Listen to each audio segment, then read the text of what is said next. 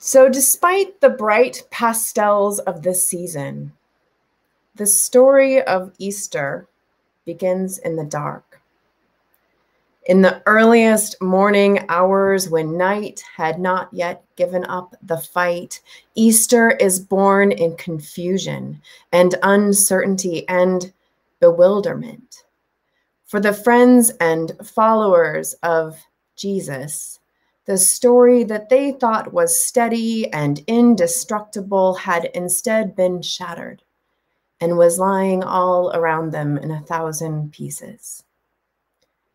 See, Jesus had been for each of them life changing.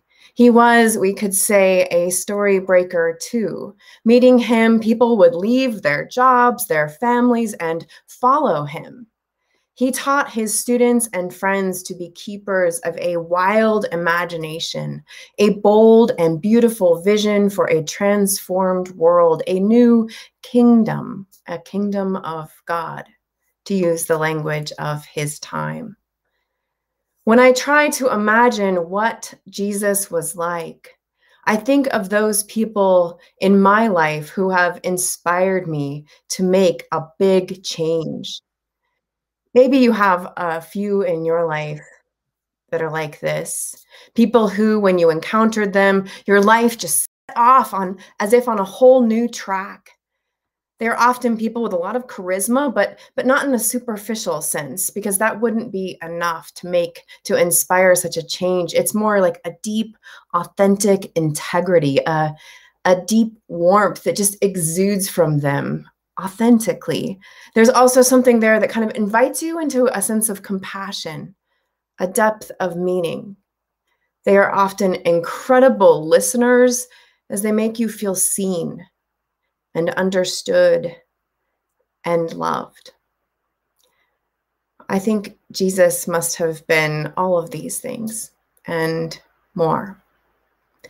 But then suddenly, this amazing, life changing person was just gone. Over a few days, Jesus had been tortured and killed by the oppressive state that many had hoped he had actually come to end.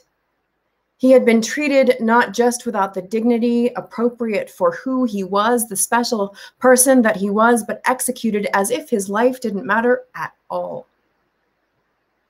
And so, there in the dark that was not yet day, Mary Magdalene and Mary, the mother of James, and Salome came to see their way through. These women who loved him bravely, cautiously, tenderly collected the pieces of their shattered story and went to his tomb. They brought spices and oil to anoint his breathless body. They came as soon as the Sabbath broke, worrying the whole way how they would move that heavy stone that would surely be blocking their way in. But when they got there, the stone, it was already rolled back. And there, instead, there was a young man sitting there, still in the dark with the light just beginning to grow. They could barely see him. Who was he? Had he moved the stone? Why? They were scared and confused. What was happening? But the man told them, Don't be afraid. You came looking for Jesus, but he is not here. And then he showed them the empty tomb their spices, heavy in their hands. None of this made any sense. He has been raised, the man told them. Go and tell the others, all of his friends, his followers, tell everyone this story. The women were shocked and confused and afraid. The text says actually they were trembling. And so those women, they told no one. They said nothing. And that is the end of the Easter story in the Gospel of Mark. We have three other versions of Jesus's life and death, three other Gospels. Only Mark ends in silence and trembling. Mark was the first gospel to be written, and even that, it was written 70 years after Jesus died. I imagine in those early days of fear and darkness, the words were slow to form and the desire to just move on must have been strong. It was all so confusing his life, his death, the empty tomb, and even if they could make it all make sense, who would believe them? It was an impossible story. And as the days went on, even they started to wonder what the truth really was.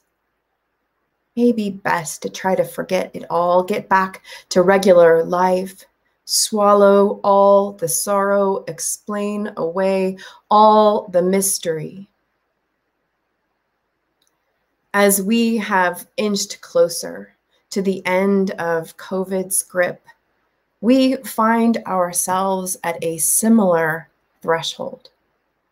Still in the shadowy, disorienting dark, not yet in the light, trying to make sense of death death from the virus, death on trial in Minneapolis, death in supermarkets and spas, senseless, bewildering deaths. And still, in the not too far off distance, we can see something else beginning to rise a new beginning, an opening to imagination, as Elaine urged last week.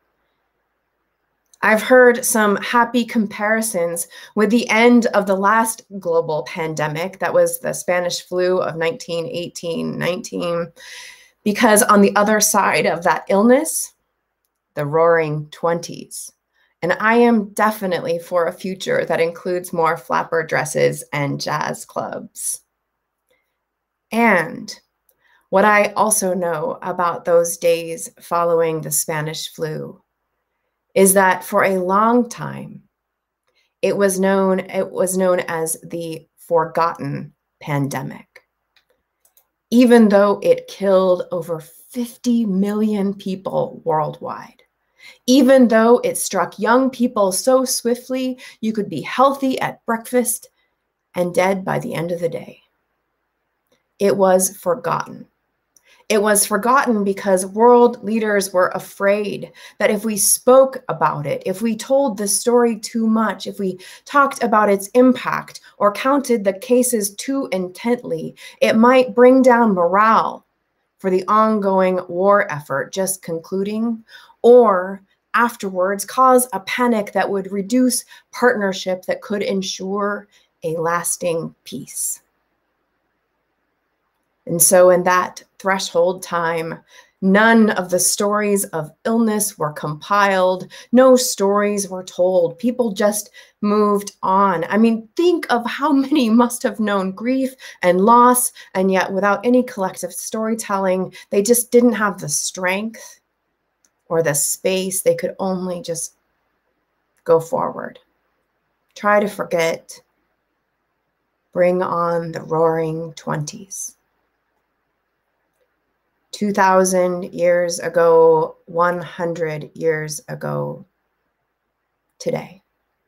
Humans are masterful amnesiacs, especially after trauma and harm. We hide from the truth and the all too much that comes with it too much pain or shame or uncertainty. The stone is too heavy to roll back and set it free. And so we push it all down, push through, move on, as if silence could bring salvation. When really that mysterious young man at the tomb was right. We must tell the story. As theologian Serene Jones says, with individual and collective trauma, the harm, it haunts you, haunts your dreams as an individual, haunts your collective unconscious as a society until you tell the story until you face the truth of what has happened. Humans need our stories in ways not too different than the ways we need food and water and love. Telling and hearing each other in our stories does not actually induce fear or division or cause more pain. Failing to hear and tell our stories does that. And so before we push on, all of us, to the light of day, we need to pause here. Pause to listen and tell and hear, slowly sorting out together the fullness and the brokenness of our true stories. We need to tell our lessons that have been learned through loss, and we need to hear how it felt to carry fear for so close, for so long. We need to tell the shifts we saw in our priorities and purpose. And we need to hear from teachers and ER nurses, bartenders, and grocery works about what it felt like to be so called essential. We need to hear the trauma of white supremacy, which is not new, though some of our understanding is. And we need to hear our will to change. We need to tell about Zoom birthdays and ICU FaceTime calls, lapses in recovery, and the apocalyptic ash that fell from the sky. And we need to hear our longing for touch, how deeply we miss the sounds of shared laughter and the vibration of shared song. Resurrection requires remembering. Resurrection requires telling. And so let us tell and hear and heal and rise.